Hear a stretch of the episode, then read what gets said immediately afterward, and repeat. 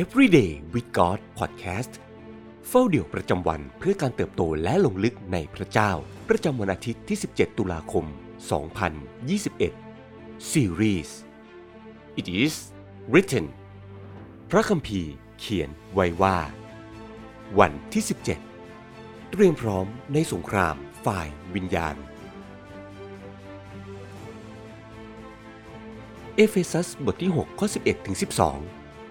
จงสวมยุทธภัณฑ์ทั้งชุดของพระเจ้า เพื่อจะสามารถต่อสู้กับอุบายของมารได้ เพราะเราไม่ได้ต่อสู้กับเนื้อหนังและเลือด แต่ต่อสู้กับพูดผีที่ครอบครอง พวกพูดผีที่มีอำนาจ พวกพูดผีที่ครองพิภพในยุคมืดนี้ ต่อสู้กับพวกวิญญาณชั่ว ในสวรรค์คสถาน ตลอดพระคัมภีร์เมื่อมีการกล่าวถึงดาบก็มักจะหมายถึงหนึ่งในสองสิ่งนี้ ดาบในความหมายแรกคือ อาวุธที่เราทุกคนรู้จักกันดี แม้อาจมีหลายรูปแบบแตกต่างกันตามวัฒนธรรมของแต่ละชาติ แต่ก็มีวัตถุประสงค์เพื่อต่อสู้ทำสงครามกับมนุษย์ด้วยกัน แต่ในเชิงสัญลักษณ์ ดาบที่ใหญ่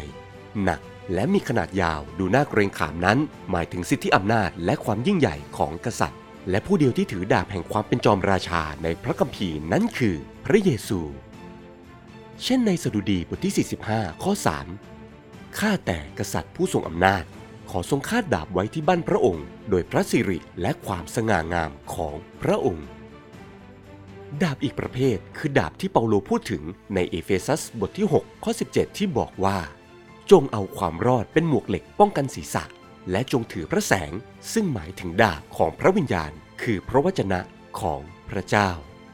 ดาบที่เปาโลพูดถึงจึงไม่ใช่ดาบยาวอย่างที่กล่าวไปข้างต้น แต่เป็นดาบสองคมที่มีขนาดสั้นกว่าคล้ายมีดหรือกริด เป็นดาบที่ทหารในสมัยก่อน พกไว้เพื่อป้องกันตัว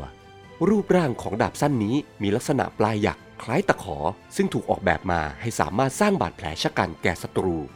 การต่อสู้ด้วยดาบสั้นนี้จึงไม่ยืดเยื้อ และตัดสินความเป็นความตายได้ในชั่วพริบตา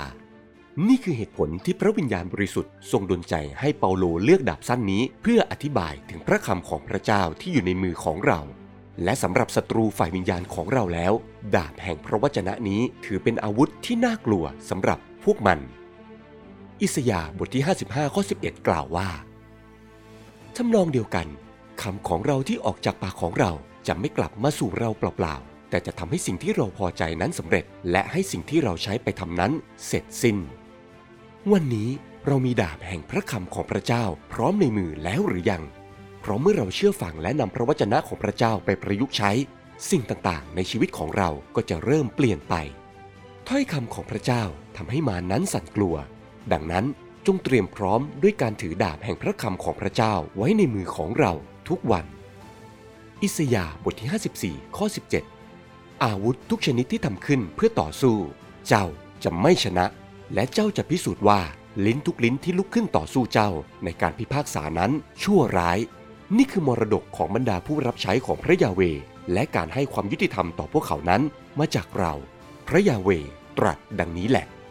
2 โครินบทที่ 10 ข้อ3ถึง6เพราะว่าถึงแม้ว่าเราดำเนินชีวิตอยู่ในร่างกายมนุษย์ แต่เราก็ไม่ได้สู้รบตามแบบมนุษย์ทั่วๆไป เพราะอาวุธของเราที่ใช้สู้รบไม่ใช่แบบมนุษย์ แต่เป็นฤทธานุภาพจากพระเจ้าที่จะทำลายป้อมปราการได้ คือทำลายเหตุผลปลอมทั้งหลาย และความเย่อหยิ่งทุกรูปแบบที่ตั้งตัวขึ้นขัดขวางความรู้ของพระเจ้า และจะยึดกลุ่มความคิดทุกประการให้มาเชื่อฟังพระคริสต์และเราพร้อมจะลงโทษทุกคนที่ไม่เชื่อฟัง เมื่อพวกท่านเชื่อฟังอย่างสมบูรณ์แล้ว สิ่งที่ต้องใคร่ครวญในวันนี้ เราได้สวมดาบแห่งพระคำของพระเจ้าในทุกวันหรือเปล่า ตระหนักว่า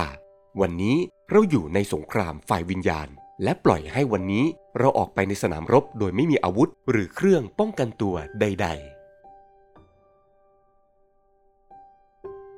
ให้เราอธิษฐานด้วยกัน พระเจ้าที่รัก เราขอบคุณที่พระคำของพระองค์เป็นอาวุธที่ทำให้ศัตรูของเรายำเกรง ขอบคุณที่วันนี้พระคำของพระองค์มีฤทธิ์อำนาจเปลี่ยนแปลงทุกสิ่งได้ แม้กระทั่งชีวิตของเราและสิ่งที่เราเผชิญ ขอช่วยสร้างเราให้เป็นผู้ที่ใช้ดาบแห่งพระคำของพระองค์ได้อย่างเชี่ยวชาญ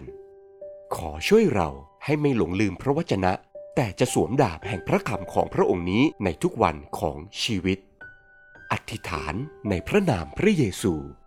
เอเมน